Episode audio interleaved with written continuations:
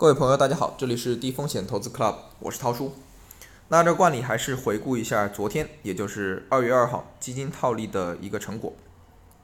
昨天我在录音里面其实有讲到，一共操作了三只基金的套利。那实际上从昨天吉思路尾盘公布的溢价率情况来看，可能会操作四只基金套利，但是我自己昨天根据这只基金的一个。呃，基金估值盘中基金估值的一个溢价情况表现来看，我自己主观判断了一下，没有去参与富国天惠这支基金的套利。那从昨天的结果上来看，新圈合一溢价百分之一点一三，吃肉百分之零点九七；富国天惠溢价负百分之零点四七，吃面负百分之零点六三；广发小盘溢价百分之零点七六，吃肉百分之零点六零；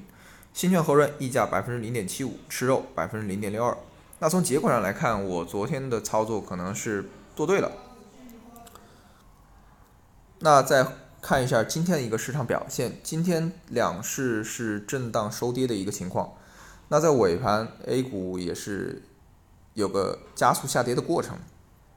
那就是因为这一跌，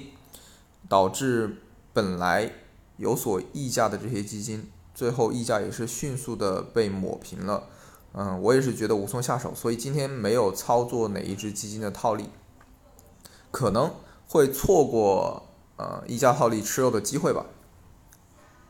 但是从港股收盘的情况来看，也就是在 A 股收盘之后，港股临近收盘的时候，因为传出来消息，蚂蚁集团可能跟监管层达成某些协议了，然后被监管承认了。那这则消息传出来，蚂蚁集团爆拉，也是带动了，嗯，恒生指数的一一波上涨，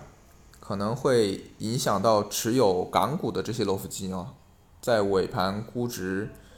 可能会低于今天晚上出来的一个基金净值，所以今天可能没有去套利，也是一个对的选择吧，可能被我歪打正着了，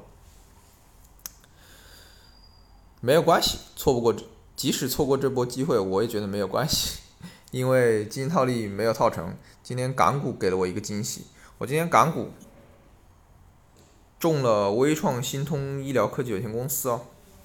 这只基这只股票目前来看涨了百分之六十五点五七，那它的一手金额是一千两百多块钱，也就是说，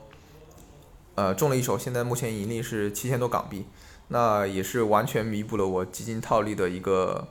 亏损啊。那今天就聊到这儿。